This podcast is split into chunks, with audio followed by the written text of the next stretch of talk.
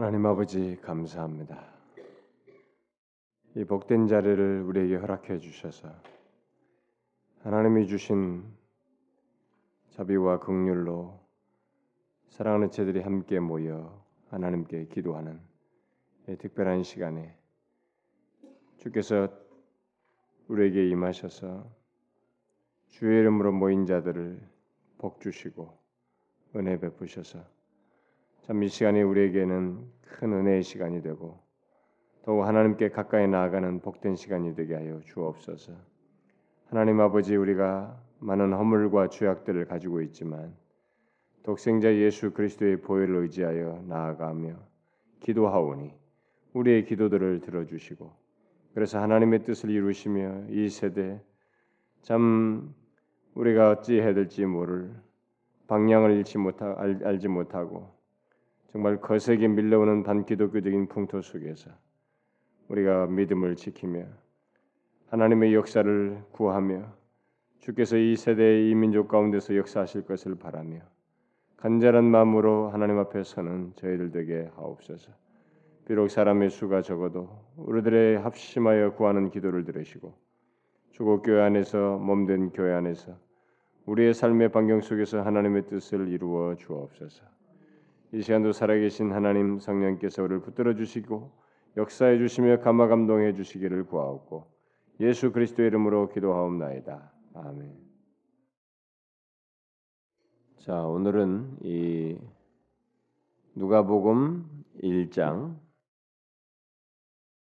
지난번에 17절까지 했기 때문에 어, 세례 요한과 관련된 내용을 먼저 살피기 위해서 18절부터 25절을 읽고 그다음에 이어서 57절로 넘어가 가지고 80절까지 한 절씩 교독을 하도록 합시다.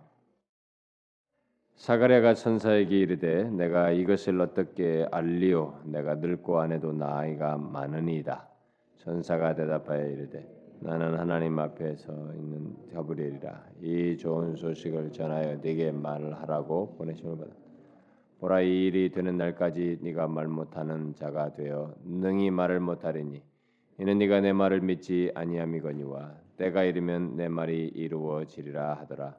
백성들이 사가를 기다리며 그가 성전 안에서 지체함을 이상히 여기더라. 그가 나와서 그들에게 말을 못하니 백성들이 그가 성전 안에서 환상을 본 줄 알았더라. 그가 몸짓으로 뜻을 표시하며 그냥 말 못하는 대로 있더니 그 직무의 날이 다 되매 집으로 돌아갔다.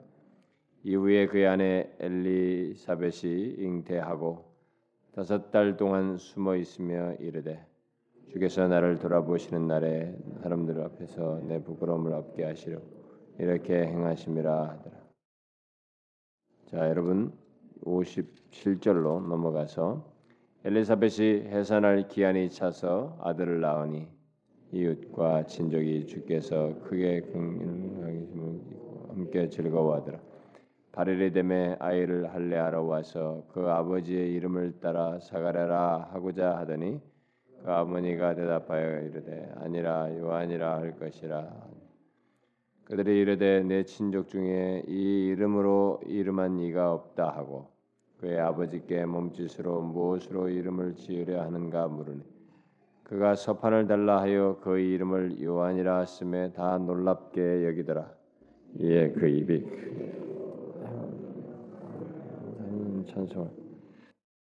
그 근처에 사는 자가 다 두려워하고 이 모든 말이 온 유대 산골에 두루 퍼짐에 듣는 사람이 다 이 말을 마음에 두고 이래 이 아이가 장차 어찌 될까 하니 이는 주의 손이 그와 함께 하심. 그 부친 사가랴가 성령의 충만함을 받아 예언하여 이르되 현송하로다. 주 하나님이여 그 백성을 돌보사 속량하심. 우리를 위하여 구원의 뿔을 그 종 다윗의 집에 일으키셨으니 이것은 주께서 예로부터 거룩한 선지자의 입으로 말씀하신 바와 같이 우리 원수에게와 우리를 미워하는 모든 자의 손에서 구원하시는 일이라.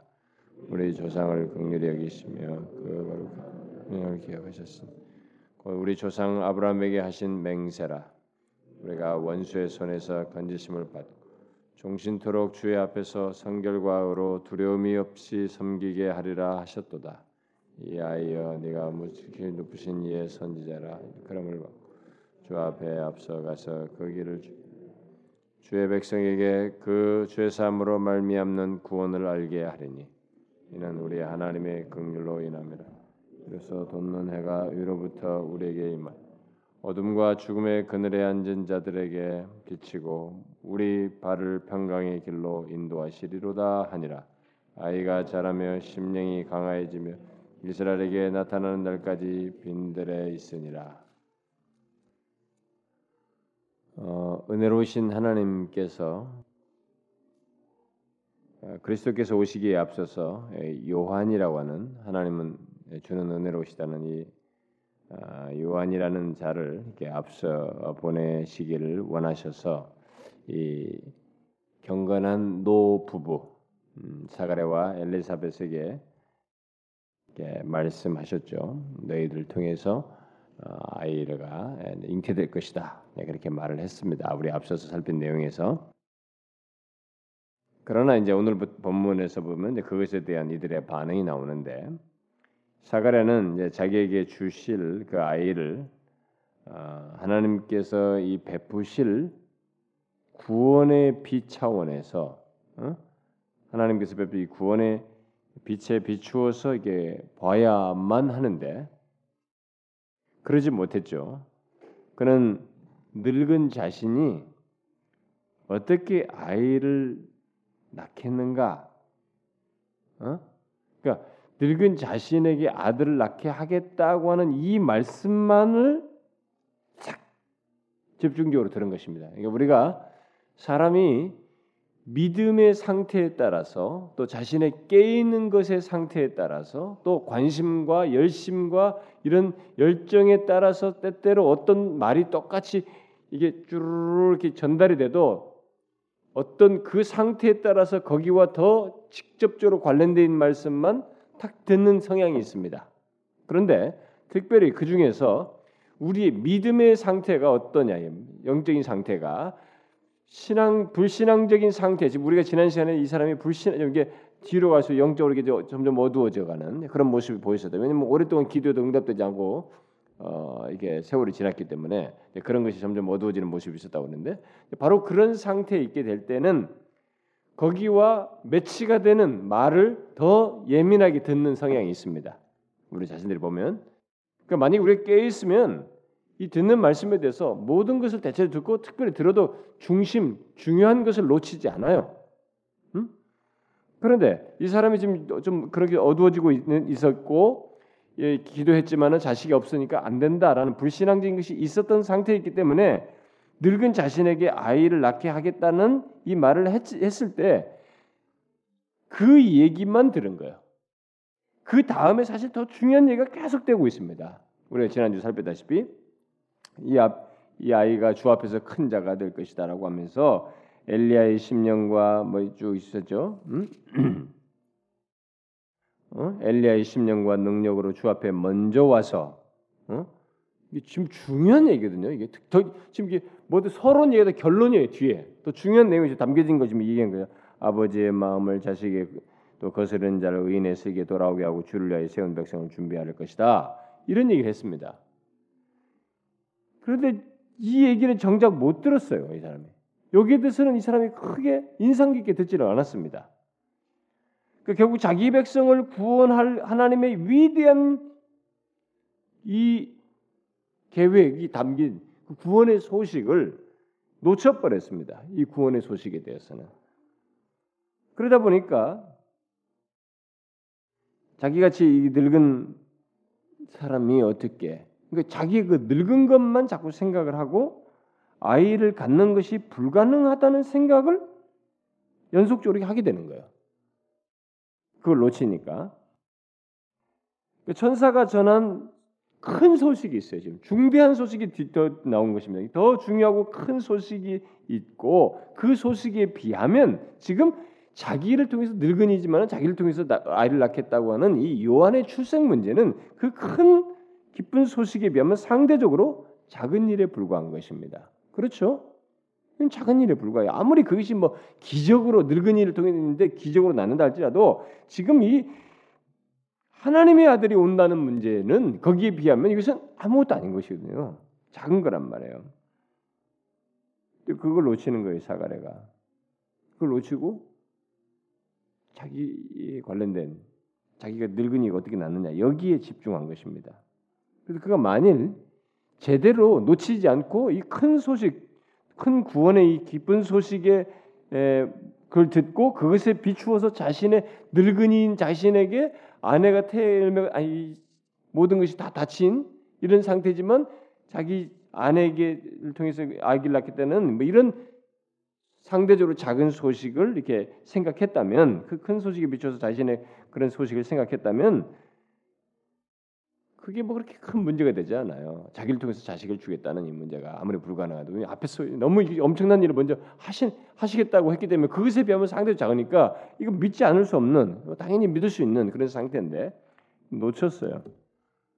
응? 그리고 그리스도 안에서 하나님의 이 오심이 오심에 대한 이 정말 기적이라고 굳이 말하자면 뭐 기적 중의 기적이 뭐 최고의 엄청난 놀라운 이런 사실을 이게 믿었다면은 요한의 출생 기적은 뭐 아무것도 아닌 믿지 않을 수 없는 그런 것이었는데 결국 그거에 초점이 뒀어요. 들을 때 불신앙의 상태가 있으니까 불신앙과 이렇게 매치가 될 것에 더 이 마음이 동해 그쪽을 더 잘 들은 것입니다. 그래서 이건 아주 중요한 사실입니다. 똑같은 말씀을 전해도 똑같이 하나님 말씀을 읽어도 마찬가지예요. 하나님의 말씀이 우리에게 딱 전달이 될 때 상태가 불신앙적인 사람은 불신앙적인 것과 매치되는 것을 더 잘 들어요. 이상스럽게. 그러나 여기가 자신의 마음 상태가 영적으로 깨 있고 굉장히 하나님 앞에 신앙적이고 항상 하나님의 말씀을 잘 믿는 신뢰가 강한 사람은 하나님의 일하심 믿어도 될 것, 믿을 하나님의 일하심에 그 믿음을 요하는 것에 더 잘 수용해요. 응? 무슨 말인지 알겠습니까? 이게 똑같은 회중사에 똑같은 말씀을 전해져 똑같은 회중사에서 나뉘어요. 어떤 사람은 듣고 지금 뭐 어떻게 하는 거야 그러면? 어? 아 이렇게 힘든 세상 그럼 어떻게 살라는 거야 그렇게 믿으면 똑같은 말을 그렇게 듣는 사람 들어요. 그 사람은 지금 사가랴와 같이 마음이 어두워진 것입니다. 불신앙적인 거예요. 어떤 사람 듣고 아 하나님이 또 나에게 다시 이런 걸 생각나게 하셨구나. 하나님이 정녕 우리의 삶의 모든 것의 주권자가 아닌가. 사실 그분이 믿으면 그분을 믿는 가운데서 우리의 삶이 사실 인도되지 않는 것이 아닌가. 그러면서 오히려 믿어요, 이렇게. 어? 더 궁극적인 하나님께 모든 것이 달리기 때문에 더 큰 덩어리를 놓치지 않습니다. 믿는단 말이에요. 이런 일이 벌어져요. 참 재미나죠, 여러분. 우리들은 이런 사실을 여러분 자신들에 비춰서 잘 봐야 됩니다.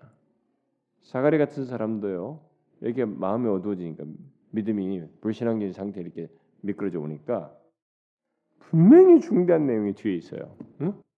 하나님이 오신다는 엄청난 내용이 있다고요. 어, 이걸 못 들은 거야. 이게, 이게 안중에 안 들어 귀에 안 들어왔어요. 자기 얘기만 지금 시시한 생각한 거죠. 그 안 믿어지는 거야. 어떻게 늙은 사람 우리가 난단 말이야. 이렇게 생각한 것입니다. 왜요? 우리가 똑같이 우리가 그리스도 안에서 예, 하나님이 오셨다. 하나님이 육신을 입고 이 땅에 오셨다. 이 엄청난 소식을 우리가 믿게 된다면은 이 기적을 믿게 되면 사실 우리들이 이 땅에 살면서 겪는 사소한 일들과 우리가 구원받는 문제에 대해서 못 믿을 이유가 없어요. 그것은 가벼운 것입니다, 여러분. 응? 여러분 제가 살면서 겪는 어떤 일들은 다 거기 보면 사소한 것들이에요. 그렇지 않습니까? 네. 같은 맥락에서 우리도 생각해야 됩니다. 우리의 삶도. 이건 아주 중요한 사실이에요. 아, 이럴 수 있다, 사람이. 그래서 정말 깨 있어야 되는 겁니다. 그래서 하나님께서 예수 그리스도 안에서 행하신 큰 일을 여러분과 제가 믿음으로 보게 되면 우리 삶에 있는 어떤 작은 것들은 쉽게 믿을 수 있습니다. 쉽게 믿을 수 있어요. 그럼 어쨌든 이 스가랴는 예, 주의 오심을 놓치고 믿지 않음으로써 어떻게 했어요? 믿지 않으니까 뭐 이게 어떻게 가능하냐? 뭘 구해요? 표적을 구합니다. 전사의 이르되 내가 이것을 어떻게 알겠습니까? 이렇게 된다는 걸 어떻게 알겠어요? 예, 표적을 구하는 거죠. 여러분 믿음의 확신을 위해서 믿음이 있는 가운데 그 믿음을 더 확고히 하기 위해서 어떤 확신을 구하고 또 그걸 어, 어, 이게 사용하는 일이 있을 수 있어요. 음, 그러나 불신앙으로 표적을 구하는 것은 죄악입니다. 응? 불신앙을 해결받기 위해서 표적을 구하는 것은 선한 게 아니에요. 아, 그게 뭐 하나님께 대단한 것 같지만 그렇지 않아요. 그것은 사실상은 연약함이고 죄악이에요. 하나님의 말씀에 대한 거역행위입니다. 물론 하나님은 그런 자들을 깨우치는 과정 속에서 어떤 일을 하시는 일이 있지만은 그러나 깨우치기 이전까지 그 사람은 자기가 하는 일이 죄악이라는 걸 깨닫게 깨달아야 돼요. 사가랴는 결국 천사를 통해서 전한 하나님의 말씀을 믿음으로 듣지 않음으로써 하나님께서 그를 이제 징계하여서 이 아이가 태어날 때까지 벙어리가 되게 하죠. 그러니까 아까 뭐, 뭐 어떻게 하겠습니까? 어떻게 알리오 니까 내가 늙어서 나이가 많은데 어떻게 합니까? 전사가 대답할 게 없죠. 지금 당장 증명할 게 아니잖아. 뭘로 증 뭘로 얘기합니까? 나는 하나님 앞에 있는 가브리엘이라 이 좋은 소식을 하나님부터 받아서 네게 전하라고 보내심을 받았다. 여러분 성경에서요 어떤 것을 사실인 것을 말하기 위해서 대체로 강조하는 것은 하나님 얘기예요. 아니 모세가 그러죠. 아니 내가 누가 보낸다고 뭐 어떻게 합니까? 그럼 하나님 뭐라 그랬어요? 걱정하지 마. 내가 가서 막 다 믿도록 팍팍팍 네가 말할 때마다 다 뒤집어 놓을 테니까. 그러지 않았어요? 하나님이 자신의 존재만 얘기합니다. 나다. 여호와가 보냈다고 해라. 이것조차도 못 믿는다면 어떻게 합니까? 가라 괜찮다. 그것은 믿을 자들을 통해서 일하셔요. 하나님은 또. 그런데 하나님은요 자기 자신의 존재를 가지고 얘기합니다. 그러니까 이, 가브리엘도 그 얘기하는 거예요. 안 믿으니까 그, 이, 것밖에 얘기하는 거예요. 그래? 너 내 앞에서 뭘 해봐. 그러니까 여러분들이 그 자리에서 뭘 이렇게 막 증거를 보이면 표적을 보면서 믿지 않는 자에게 막 이렇게 하면서 하는 거 있잖아요. 그것은 불신앙이에요. 그것은요 좋지, 좋은 현상이 아닙니다. 그래서 여기 보니까 사가랴에게 하나님의 말씀을 이제 믿지 않으니까 음? 20절에서 바로 뒤에서 나오잖아요. 믿음으로 듣지 않으니까 하나님께서 그를 징계해 가지고 벙어리가 되게 된 태어날 때까지 약 10개월을 벙어리가 되. 여러분 말을 잘하던 사람이 10개월 동안 아무리 뭐 소리 막 치는데도 밖에도 안 나오고 말도 안 나오고 여러분 그거 굉장히 힘듭니다. 네? 우리는 뭐그 모르 우리는 뭐 그 경험을 안 해서 상상해 보세요. 오늘도 내가 무슨 의사 전달을 해야 되는데 이게 말이 안 된다. 이게 얼마나 큰 징계 여러분. 10개월 가까이를 그렇게 있어야 되네. 이렇게 하나님께서는요. 우리의 의심과 불신앙을 그냥 보고 넘어가지 않습니다. 오히려 그것을 다뤄요. 진노를 나타내서 징계하심으로 다, 다룹니다. 그래서 사가랴는 벙어리가 됨으로써 어떻게 돼요? 자신의 죄가 얼마나 두려운 것인가를 깨닫게 되는 것입니다. 응? 벙어리가 됨으로써. 근데 어떤 사람은요 하나님이 징계하는데도 징계를 깨닫지 못한 사람이 있어요. 그건요 그 사람에게 정말 안 좋은 거죠. 깨닫는 또 다른 수단을 요한다는 얘기도 됩니다. 어쨌든 이 사람은 벙어리가 됨으로 자신의 죄가 얼마나 두려운 것인가를 깨닫게 되는 깨닫지 않을 수 없는 경험을 하게 되고 실제로 나중에 보면은 이제 뒤에 찬송 그 노래가 보면 찬송이 찬송이 그 사실을 증명해 줘요. 결국 이 징계가 이 사람의 불신앙을 깨뜨려요. 응? 이 사람의 불신앙을 깨뜨려서 없애고 대신 그의 믿음을 어두워졌고 이게 예, 불신앙으로 바뀌었던 그 이전에 가졌던 그 믿음 있죠. 그 믿음을 다시 일으키십니다. 여러분 이게 뭐예요? 징계를 통해서라도 이런 일을 하게 하는 것이 이게 뭡니까? 하나님의 은혜예요. 이 상태로 계속 불신 상태로 가봐요, 여러분. 그것은 비극입니다. 이렇게 해서라도 이 믿음을 다시 불러일으켰다는 것은 하나님의 굉장한 놀라운 하나님의 놀라운 역사예요. 은혜로운 역사입니다. 그래서 우리는 그렇게 됐을 때 징계만 보면 안 돼요. 어? 징계만 보면 안 됩니다. 어떤 사람들은 막 죽으라고 이 물질적이고 이 이런 현실적이에요. 막 그래도 너무 그것밖에 못 봐요. 근데 여러분 징계만 보아서는 안 됩니다. 여기서 벙어리가 됐다는 것만 보아서는 안 되는 거예요. 당사자가 내가 벙어리가 돼서 나를 벙어리 만다 이렇게 만들. 여기서 중요한 건 벙어리 된 것보다 더 큰 은혜가 이 사람이 결국 있게 된 거예요. 이것을 통해서. 그래서 사가라는 이 벙어리로 살면서 뭘 경험하겠어요, 여러분? 약 10개월에 가까운 동안에 벙어리로 살면서 말을 못한다는 이 경험 속에서 뭘 했을까요? 매일같이 응? 자신이 믿지 못한 불신앙이 얼마나 큰 하나님 앞에 중대한 죄이며 동시에 매일같이 이제는 하나님밖에 믿을 수가 없다. 하나님께 대한 믿음을 더욱 견고히 하는 것입니다. 더욱 굳건해지는 거예요. 실제로 말을 못 하고 있으니 다른 선택이 없어요, 이 사람. 그대로 다 됐으니 그 자신이 지금 불신앙 문제로 생겨났다는 그래서 앞에서 그랬잖아요. 믿지 아니함이거니와 이게 네가 내 말을 믿지 않았기 때문에 그렇다 이게. 그 이것을 그 오히려 이제 그걸 깨닫고 믿음을 확고히 하게 하는 10개월이 되는 것입니다. 이 징계를 통해서. 그 천사의 말대로 자신이 벙어리가 된 것을 경험하면서 자신이 주님을 믿지 않음으로써 능력을 상실했다는 것을 깨닫게 되는 거예요.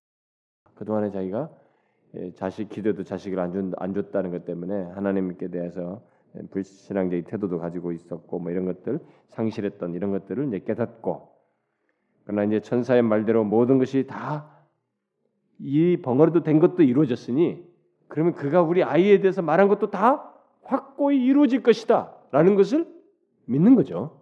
이 경험을 통해서 확고히 믿는 것입니다. 늙은이라 할자도 우리를 통해서라도 분명히 이루어지겠구나. 이루어진다. 이 벙어리가 딱 됐다는 사실을 통해서 하게 믿게 되겠죠. 응? 믿게 됐겠죠. 바로 이게. 우리는 여기서요. 이런 사실 통해서 불신앙의 말이 이게 얼마나 해로운지를 알아야 됩니다. 우리는 믿음의 말을 하고자 해야 됩니다. 응? 믿음의 말. 크리스천이 되었다는 것은 뭐냐면 우리들이 단순히 말만 그렇다는 게 아니라 이제 그런 사, 고를 가지고 하는 거죠. 그런 믿음 속에서 하는 거죠. 우리는 믿음의 말을 하는 사람이 되어야 됩니다. 어? 예수 믿으면서도 막 입에서 불신앙의 말, 못 믿겠다는 말, 못, 어? 부정적인 말만 하고. 그러면 그것은 문제가 있는 거예요, 여러분. 어? 신자는 믿음의 말을 해야 됩니다. 단순히 긍정적인 긍정의 말만 한다는 얘기 아니고 믿음의 말, 하나님을 실제로 믿고 하는 말 있잖아요. 이런 믿음을 우리가 말을 해야 된다. 우리는 여기서 그걸 이제 배워야만 합니다. 그래서 이제 그런 경험을 하고 방어리가 됐습니다. 그 즉시에서 지금 이게 성소에서 이루어지는 일이에요. 그러니까 이게 뭔가 이게 보통 나올 시간이 다 됐는데 안 나오니까 밖에 있는 사람들이 이게 야 이게 왜 그러냐 이거 자가를 기다리면서 성전 안에서 지체되니까 이게 뭐냐 이들은 그런 것에 상당히 예민한 사람들이거든요. 옛날부터 여러분 구약 시대는 지정소에 나갔다 죽은 사람도 있었기 때문에 어? 죽는 사례도 죽을 가능성도 얘기했고 죽는 가능성을 얘기하고 그래도 이 종을 달고 들어갔고 그랬기 때문에 이 사람들은 이게 예민하거든요. 지체함을 아주 이상히 여기고 있었습니다. 그런데 나왔죠. 음. 마침내 밖으로 나와 가지고 나왔는데 말을 못 해요. 나와서 보통 이게 백성들을 위해서 백성들을 대표해서 가서 기도를 했기 때문에 나와서는 이제 백성들을 축복하는 걸 해야 되거든요. 백성들을 축복해야 된다고. 응? 근데 나와서 이 벙어리가 돼가지고 백성들에게 축복을 하지 못하고 대신 손짓으로 손짓으로 뜻을 이렇게 표현하는 거예요. 그러니까 이 사람들이 아 이게 지금 성소에서 무슨 환상을 보았나 보다. 응? 이렇게 생각한 거예요. 그래서 일단은 그 직무의 날이 다 되어가지고 집으로 돌아갑니다. 돌아가게 돼요. 자, 24절, 25절은 무엇을 말할까요? 음? 사가랴는 직무를 마치고 집에 돌아와서 어떻게 했어요? 뭐 믿지 않는 불신앙으로 에이 뭐 하나님이 정말 아직도 나 같은 늙은이를 통해서 말이야 우리 아내가 다 늙었는데 무슨 자식이야 이러면서 계속 불신앙을 고집했어요? 아니에요 여러분 신앙의 행동으로 바뀝니다 이 사람이 말로 할 수 없었기 때문에 엘리사벳에게 천사 말을 전했겠죠 서판가들 통해서 그래서 아이를 갖게 됐습니다. 서로가 이 사실을 믿은 거예요. 어? 우리 같이 늙은이를 통해서도 하나님께서 이거 하신다는 것을 자기가 벙어리 된 것이니까 이거 말도 됐으니까 실제로 우리 아, 우리를 통해서 아이를 주서 하실 거라는 것도 그대로 믿은 거죠. 이들의 믿음을 통해서 역사가 예, 하나님의 뜻이 이루어지는 일이 같이 있게 됩니다. 근데 이때 에, 요한이라고 할 것이다라고 하는 것까지 다 말해줬을 거예요. 음? 아내에게. 아, 어쨌든 이 두 사람은 비록 불신앙으로 인해서 어, 사가랴가 이 벙어리가 되는 수치를 당하긴 했지만은 어, 천사가 그들에게 전해준 이런 아주 놀라운 기쁨의 소식을 믿음으로 받아들이죠. 그래서 그들의 믿음으로 천사의 약속이 마침내 성취가 되는데 아이가 잉태되는 이런 경험을 하게 됩니다. 자, 하나님께서는 우리를 이렇게 기계적으로 움직이지 않아요. 제가 이런 말을 잘 쓰는데 우리를 기계적으로 움직이지 않고 또 불신앙 상태에서 일하시지 않고 그냥 그대로 그냥 밀어붙이질 않고 일을 이루시는 게 목적이 아니거든요. 하나님은 자신의 백성과의 어떤 관계 속에서 어떤 일을 하시는 분이시란 말이에요. 인격적이기 때문에 인격적인 관계 속에서 그래서 불신앙 상태에서 일하지 않고 우리의 그 믿음을 이렇게 일깨우심으로써 약속을 이루시는 이런 행동을 하십니다. 음? 여기서도 마찬가지예요. 믿음을 일깨우셔요. 무턱대로 막 기계적으로 한다든가 이렇게 막 불신앙 하지 않습니다. 믿음을 일깨워요. 그들은 약속이 성취되어 이게 자신들에게 임신돼 가지고 여러 달 동안 숨어 있다가 마침내 이제 아들을 낳게 되죠.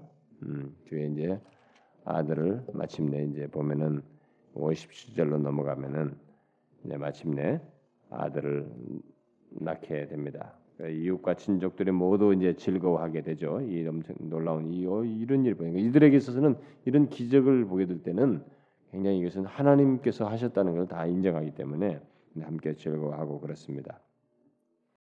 자, 그런데 아이가 이제 8일이 됐을 때 그들은 이 아이가 하나님의 언약 백성이라는 것을 드러내는 일종의 표징으로서 어, 할례를 받게 되는데 어, 이 모든 사람들이 이제 그때 그러면 아버지의 그 어, 이름이 이제 대를 이어서 이렇게 연관지어서 다 나가는데 그래서 사가랴라고 이제 부르려고 했는데 엘리사벳이 아니라고 요한이라고 하라고. 그러니까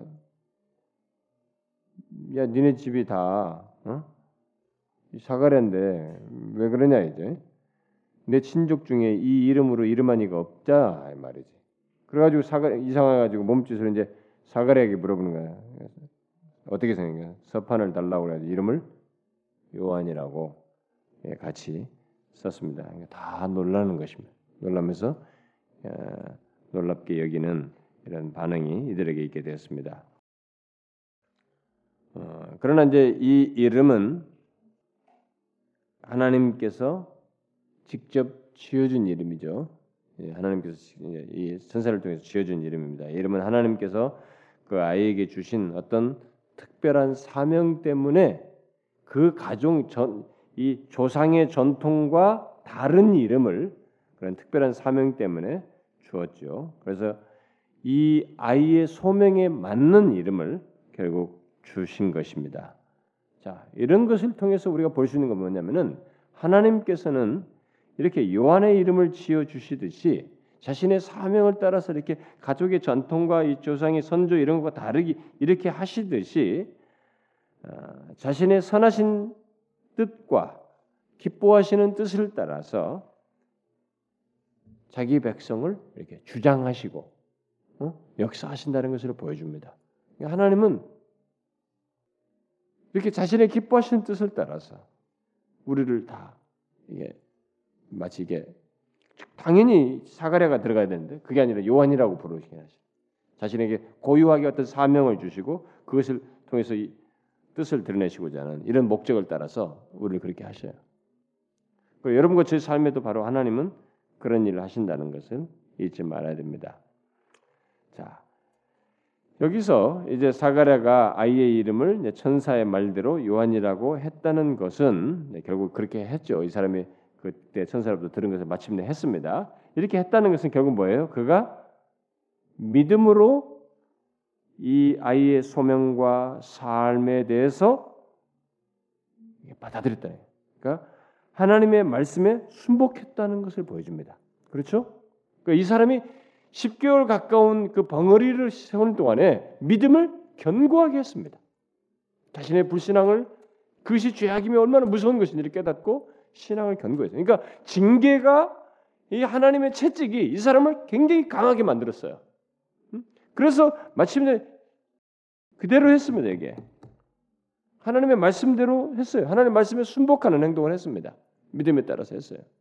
여러분 잘 아셔야 돼요. 어떤 사람은요 교회 다니는데 교회를 신앙생활 하는데 하나님이 자신의 삶에서 이렇게 징계를 하시는데 징계 잔뼈가 이렇게 굶듯이 맷집이 생기듯이 그걸 우습게 알면서 사는 사람들이 있어요. 여러분 그러면 아닙니다. 여러분과 저를 하나님께서 징계를 징계로 여기지 않냐면 여러분이 생각하는 징계 그 징계로 여기 여기는 일을 해서라도 하나님은 우리의 불신앙을 꺾어요. 그런 일을 하십니다. 그래서 불신앙이 아 내가 불신앙의 태도 가지고 있었구나라는 것을 깨닫도록 하심으로써 무턱대고 일하자고 이걸 깨닫게 하심으로써 우리를 어떤 대로 나아가게 하는 일을 하십니다. 음? 그 누구 말 맞다나 뭐 발목 잡으면 발목 끊고 도망가고 허리 잡으면 허리 끊고 도망가죠. 목덜미 잡으면 어떻게 하겠어요? 그럼 내가 스스로 끊을 수도 없는 거 아니겠어요? 그런 거죠. 그 징계가 유익해야 됩니다. 하나님의. 이건 정말로 잘 알아야 돼요. 사람들은 또 이런 걸 너무 오용, 이런 논리를 너무 오용해서 문제인데 오용할 것 없고요. 너무 남용하지 말고 실제로 하나님이 징계를 하고 있을 때 이런 것을 불신앙에서 징계했을 때 그것을 잘 깨달아야 돼요. 오히려 그것을 서 신앙이 견고해지는 경험이 되도록 해야 됩니다. 그런 진보가 우리에게 있어야 돼요. 그래서 이제 그렇게 이름을 밝히고 요한으로 하자 말씀에 순복하자 하나님께서 이제 이 사람의 벙어리 된 것을 이렇게 벗어나게 하시죠. 네, 거기서 벗어나게 하십니다. 그리고 그의 혀도 풀어서 말을 하게 합니다. 그러자 말을 하게 하자 바로 한 것이 뭐예요? 하나님을 찬송하는 것입니다. 그동안 하고 싶어도 할 수 없었고 자기 안에 믿음이 견고해지면서 회개하는 마음 속에서 하나님에 대한 그런 것이 분명히 있었는데 그것을 하게 됩니다. 하나님을 찬송. 여러분 말 못하다가 아이고 살았다 그러면서 그 동안에 제가 말 못했던 그놈 어? 미운 거막 그동안 내가 너 내 말 못했던 얼마나 내 너 때문에 고생만 했는데 너 미워 죽겠는데 그러면서 거기다 쏟아붓는 게 아니고 어? 그것부터 말을 하는 게 아니고 분명히 이 시간에 하나님 향해서 그 징계 동안에 단련이 되다 보니까 자기를 지배할 수 있는 최고는 하나님이었어요. 그러니까 열면서 제일 먼저 하는 것이 하나님이었어요. 네? 징계가 끝나면 징계를 통해서 우리에게 제일 먼저 나와야 할 반응은 하나님께로여야 됩니다. 네? 징계를 통해서 이게 아니고 징계 받는데 아유 그동안 고생했으니까 우리 좀 한번 진짜 몸좀 풀자 말이지. 어? 너무 힘들었다 그 동안에 먹을 것도 마음껏 먹고 좀 가서 좀 푹 좀 쉬자 우리 여행도 좀 갔다 오고 것도 좀 하자.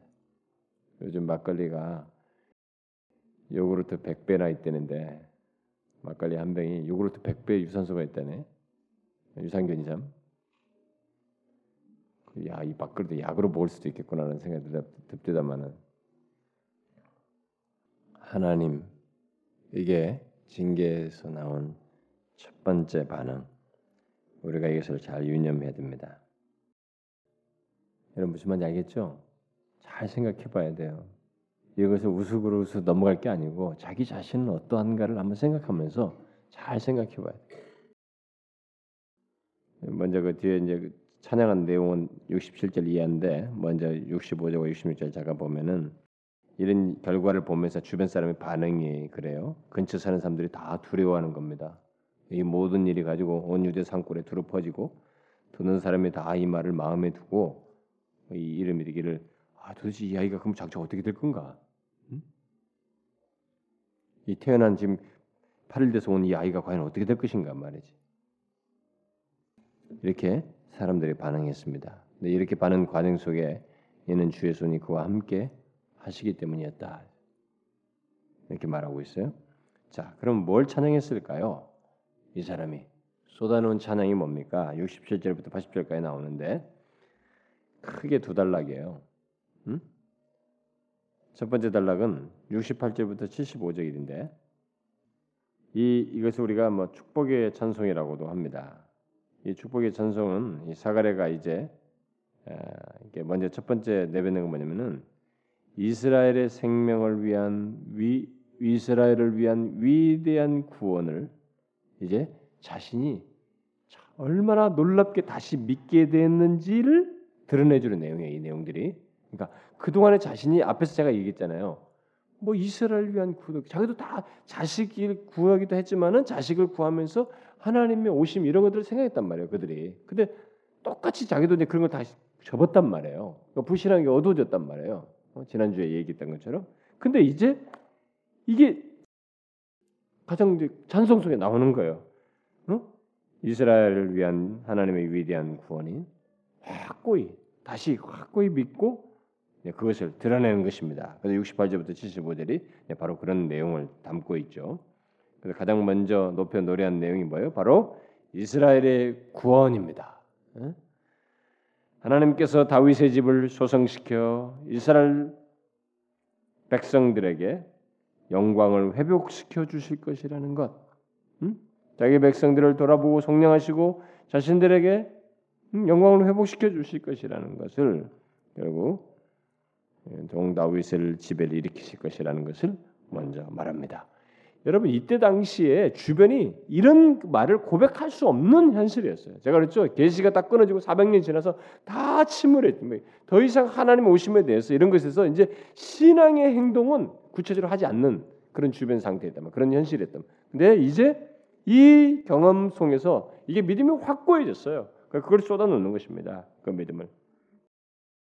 또 하나님께서 예로부터 선지자들의 입을 통해서 하신 약속을 따라서 자신들이 은혜 안에서 삶을 살게 되고 그래서 백성들이 자유롭게 하나님을 섬기게 될 것이라는 것을 쭉 거론을 하죠. 그 믿음으로 고백합니다. 또 하나님의 언약의 복됨과 영광스러움이 다윗의 집에 집에서 나실 분을 통해서 분 안에서 나타날 것이다라는 것을 쭉 얘기합니다. 그뭐 어, 그 얘기예요. 앞에서 뭐 원수를 다 하면서 언약 백성을 언약을 기억하셨으니 곧 우리 조상 아브라함에게 하신 맹세라 우리가 원수의 손에서 건지심을 받고 종신토록 주 앞에서 성결과 의로 두려움이 없이 섬기게 하려 자유롭게 어?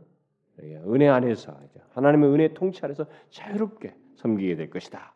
뭐 이런 것을 고백한 것입니다. 그러고 나서 이제 뒤에 76절부터 79절 사이에서는 뭐예요? 하나님께서 사갈에게 자기 아들을 낳는다고 하면서 자기 아들에 대해서 예언했던 거, 그걸 얘기하는 것입니다. 이제 앞에는 선사가 얘기할 때 예수 그리스도의 오심, 예수 그리스도 통해서 오시는 큰 구원을 이룬 것 이것은 못 듣고 불신앙이다 보니까 어? 잘이 전환을 잘 보셨나 이 바뀐 거. 그때는 불신앙 상태에 있으니까 불신앙과 관련된 얘기만 먼저 들었다고. 복된 얘기, 구원의 소식 못 들었단 말이에요. 어? 주님이 오셔서 구원을 주신다. 이건 다 잊어버리고 아이고 늙은 우리가 어떻게 애기 낳나. 요것만 믿고 이것을 그래서 먼저 얘기했어요. 이건 쳐다볼도 없었어요. 근데 딱 믿음으로 다시 이제 신앙이 견고해지니까 순서가 딱 돌아왔죠? 돌아왔습니다. 제일 먼저 하나님이 이루실 구원을 이 얘기 그것이 중요한 내용이에요. 우선적인 내용이란 말이에요. 그걸 얘기하고 그 다음에 자기의 아들을 주어서 이루시고자 하는 것은 하나님이 뭐라고 했니? 그걸 이제 다음에 고백을 하고 있는 거예요. 그게 이제 76, 79절에. 그래서 여러분 우리가 신앙생활 할 때 뭐 말로서는 뭐 하나님 중심적이다, 뭐 하나님 우선적이다, 무슨 뭐 어? 하나님 제일주의다, 뭐 이런 말들 사람들이 쓰는데 그게 여러분 진짜 뭐냐?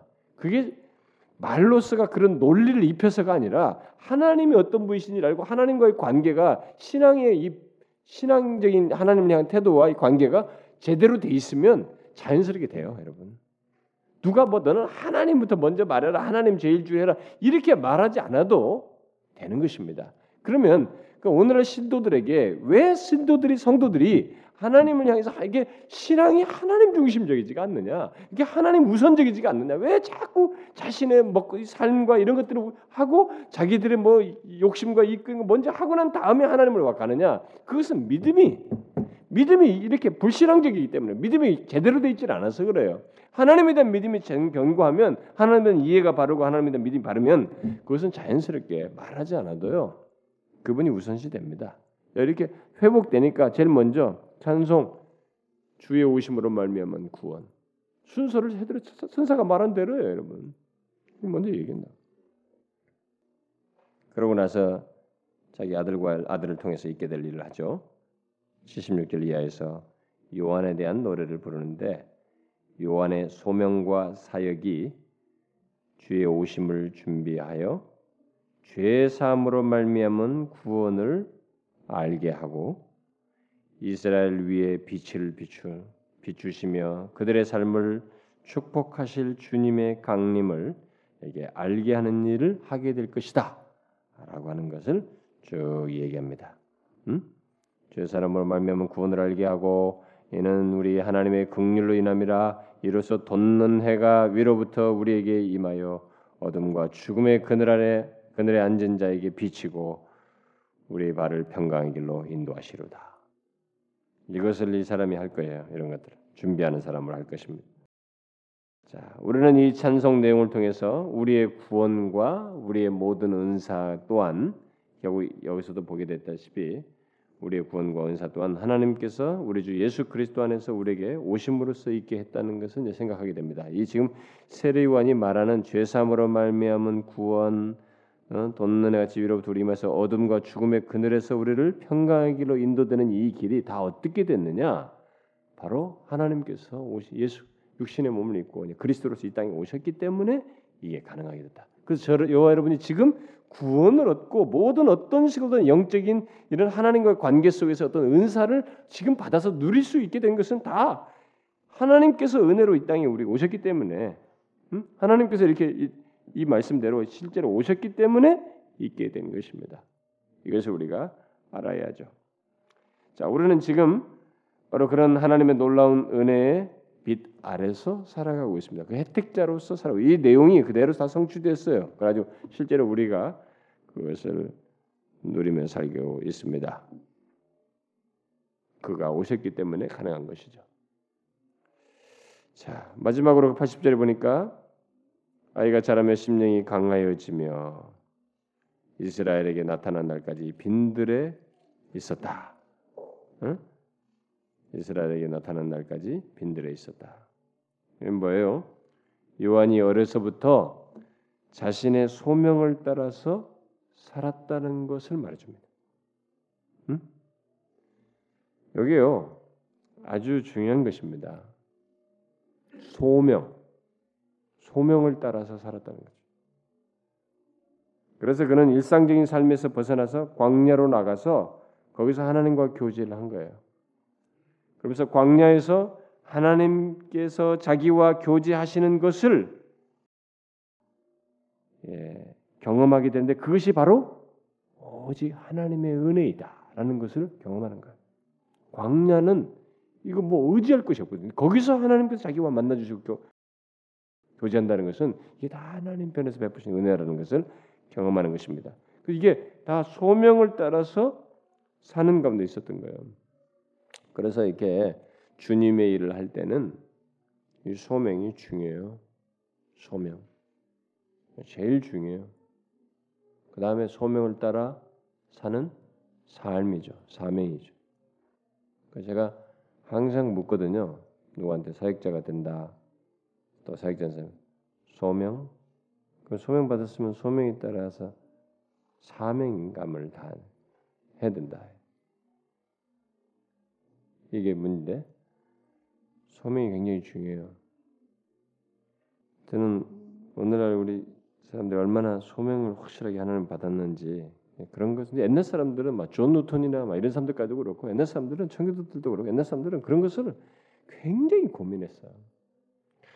소명 받은 것을 어떻게 그것을 또 이런 이런 거 증거를 가지고 조사도 해보고 자기들 살피고 굉장히 씨름했어요. 그것이 좋은 거예요, 여러분. 왜냐하면 소명은 소명을 따라 살게 하는 어떤 삶으로 이게 이, 이끌거든요. 그러면 이제 결론적으로 우리가 여기서 한두 가지만 생각하고 이제 끝내도록 합시다. 우리 사가랴를 한번 잘 생각해봐요. 여러분 사가랴는요, 이 제사장이기 때문에 구약의 정통한 사람입니다. 네? 그렇기 때문에 자기 자식이 낳게 자식이 하나 갖기를 늙을 때까지 계속 기도했을 것이고 또 그랬으면서도 동시에 자기가 알고 있는 이 어두운 시대를 밝혀줄 메시아의 어? 그리스도의 오심 이런 것들을 분명히 이스라엘 백성들을 구원하기 구원자 오심으로 갈망했을 사람이란 말이에요. 이 사람은 그런 제사장이 구약 백성이 정통한 사람이면서도 또 우리 앞에서 말한 의인이란 말이에요. 이게 사람들 앞에 그렇게 존경받는 참 신실한 그런 사람이었단 말이에요. 그런데 바로 이런 사람에게도 뭐가 그, 의 마음속에 들어가 있어요? 불신앙이 생길 수 있다는 거예요. 응? 우리는 이것을 예사롭게 생각하면 안 됩니다. 아 그렇구나. 불신앙에 불신앙이 이렇게 성경이 정통한 사람에게도 생길 수 있다는 거예요. 제가 옛날에 얘기해 줬죠. 어, 박은 장로님이 저한테 얘기해 준 건데 어느 목사님이 돌아가시면서 자기가 하나님 못 믿겠다고 하고 죽었다는 거예요. 그래서 막 굉장히 감정적으로 행동하셨다고 뭐 그런 얘기 막, 여러 얘기했어요. 근데 제가 그냥 듣고 말았는데 부산의 어떤 목사님이라고 했던 것 같아요. 응? 불신앙이 하나님을 못 믿겠다. 우리가 죽을 때 힘들 수 있어요.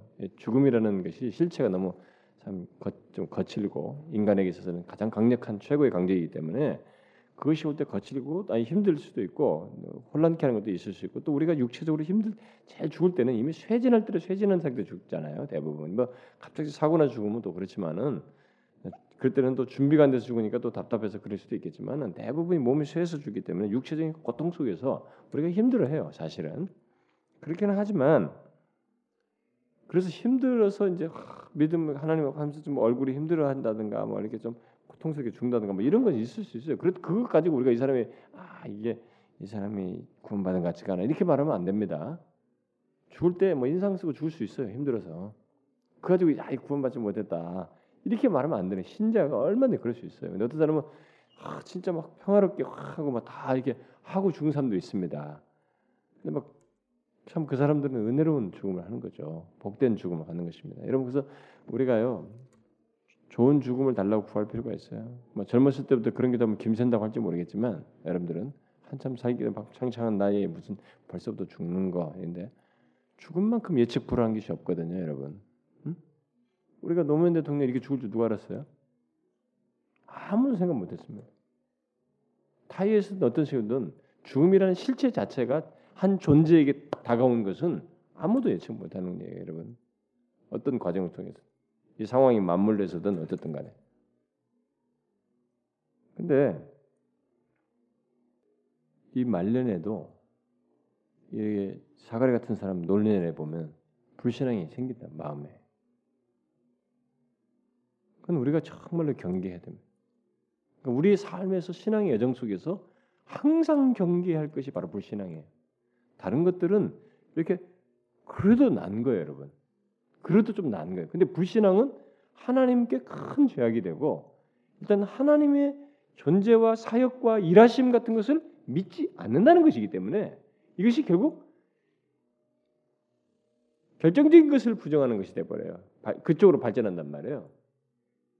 이 부분은 우리가 하나님 앞에 큰 죄인 줄 알고 어느 때든지 불신앙이 내게 생기는 것을 경계해야 됩니다. 어느 때든지. 여러분들 살면서 아, 내가 하나님을 지금 못 믿고 있잖아. 하나님을 믿지 못하고 있잖아. 이렇다면은 그걸 심각하게 다뤄된다는 거예요. 응? 그걸 심각하게 다뤄돼요. 불신앙은 징계를 유발시킵니다. 왜냐하면 하나님 앞에 큰 죄이고 그것을 통해서 그 불신앙을 고쳐야만 하기 때문에 반드시 고쳐야 할 것이 징, 불신앙이기 때문에 징계를 유발시켜요. 하나님께서 징계하십니다. 그것이 없으면 사생자예요.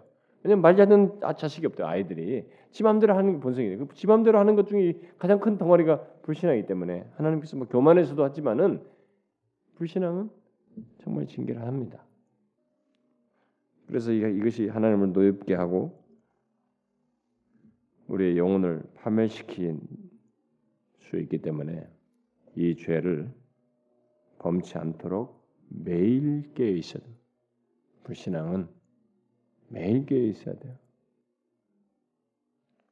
그리고 한 가지만 더 덧붙이면 여기 66절 그 하반절에 보니까 사람들이 8일 만에 그 할례를 받으러 왔을 때 사람들이 이 아이에 대해서 이제 반응하는 이 모든 작업을 이런 반응이 생기고 또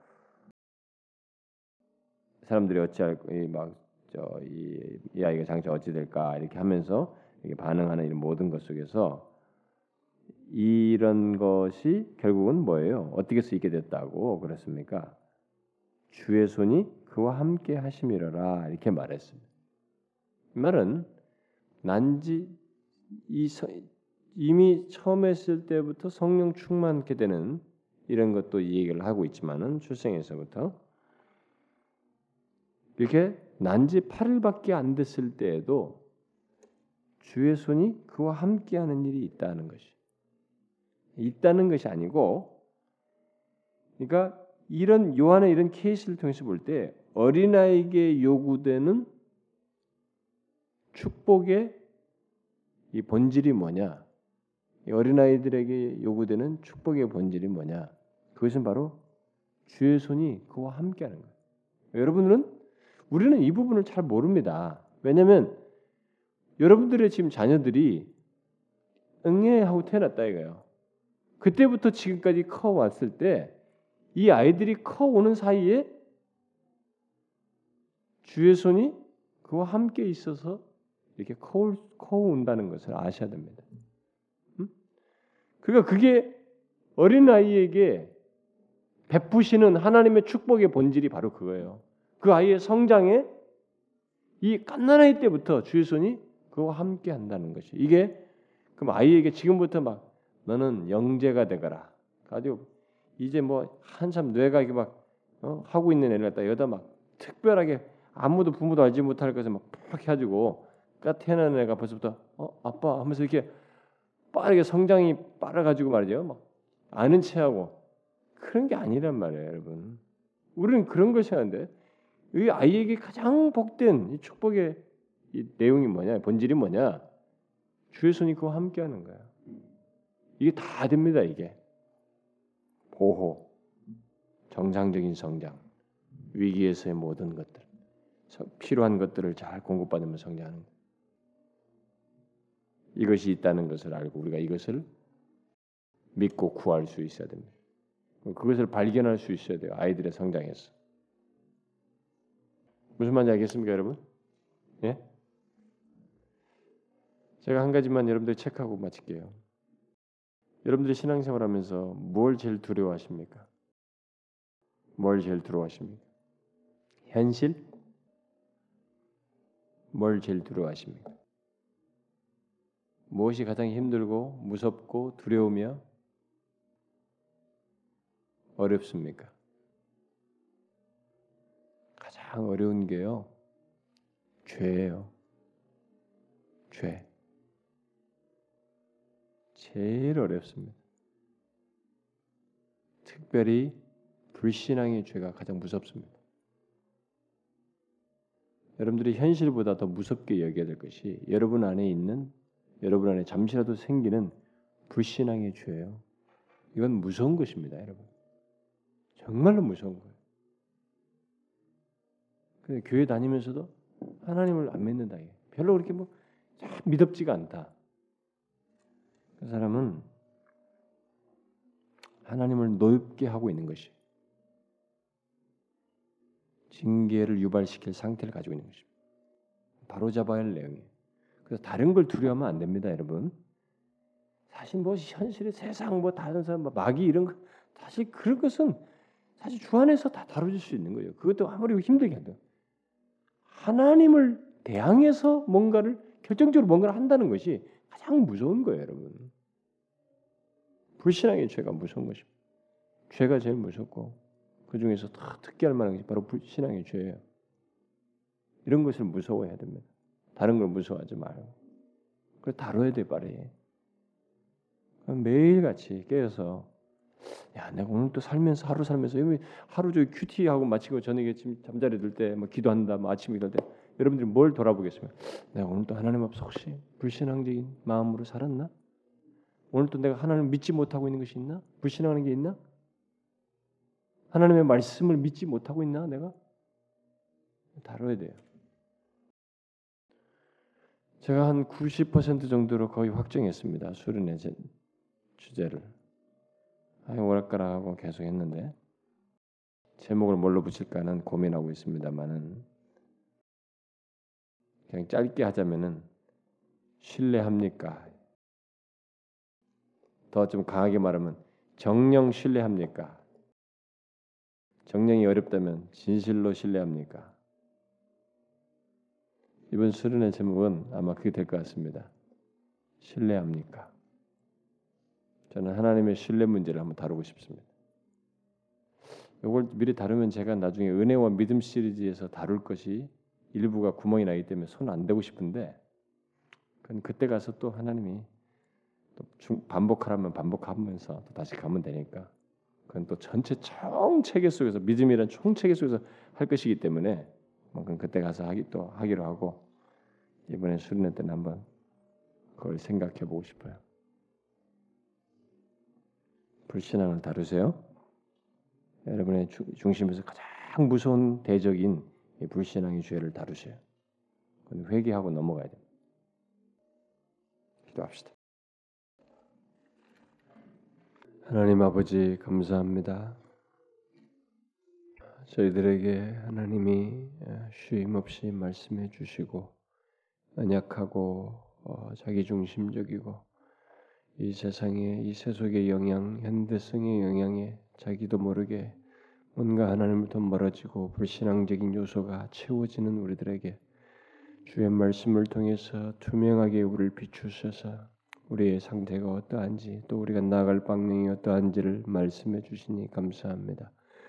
주님이여 저희들이 겸손히 하나님의 말씀에 비추인 바대로 우리 자신들을 돌아보아 우리가 살면서 하나님을 못 믿어하고 믿지 못하며 나아가는 하나님의 어느새 눈이 어두워 영적으로 어두워져서 하나님께 대한 믿음을 갖지 아니하고 살아가는 이런 모습들 사건에서나 인생에 있어서나 문제에 있어서나 상황에서나 하나님을 못 믿어하는 우리들의 불신앙들을 다 용서해 주시고 주여 잠시라도 그런 것들이 우리 가운데 이 자리매김하지 않도록 이끌어 주시옵소서. 여기 모인 사랑하는 지체들 함께 모여서 우리가 기도한 것들이 있으니 주여 조국 교회와 북한과 하나님이여 몸된 교회와 이 도시 안에서의 구원의 역사와 주님이여 우리를 통해서 하나님의 영혼들이 소생되고 또 지체들이 말씀으로 성숙해지며 양육되어지고 또 하나님의 어린아이들의 회심의 역사와 또 선교사들의 사역을 하나님의 우리의 간구소를 들으시고 두루두루 가장 적절하게 응답하여 주셔서 주님의 나라와 뜻이 이 땅에서 분명히 이루어지는 것을 우리가 보게 하여 주옵소서.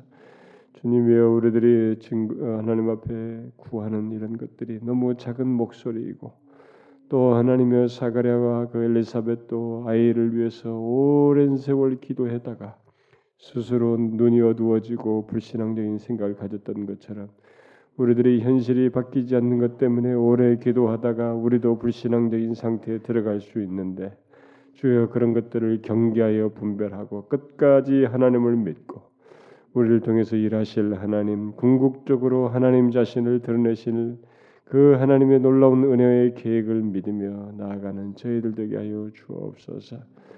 여기 각 사람들을 돌아보아 주옵소서. 저들의 가정을 돌아보시고 자녀들을 돌보시고 저들의 기도소를 들으시고 저들의 장래의 길을 여시고 하나님의 피로들을 돌아보셔서 주님이 우리의 삶의 주권자요 인도자이신 것을 믿으며 경험하며 인도를 받으며 나아가는 저들이 되게 하여 주옵소서. 하나님이여 우리들 중에 주님 앞에 불신앙하여 징계받으며 어떤 것으로 해서 시련을 겪는 자가 있거든.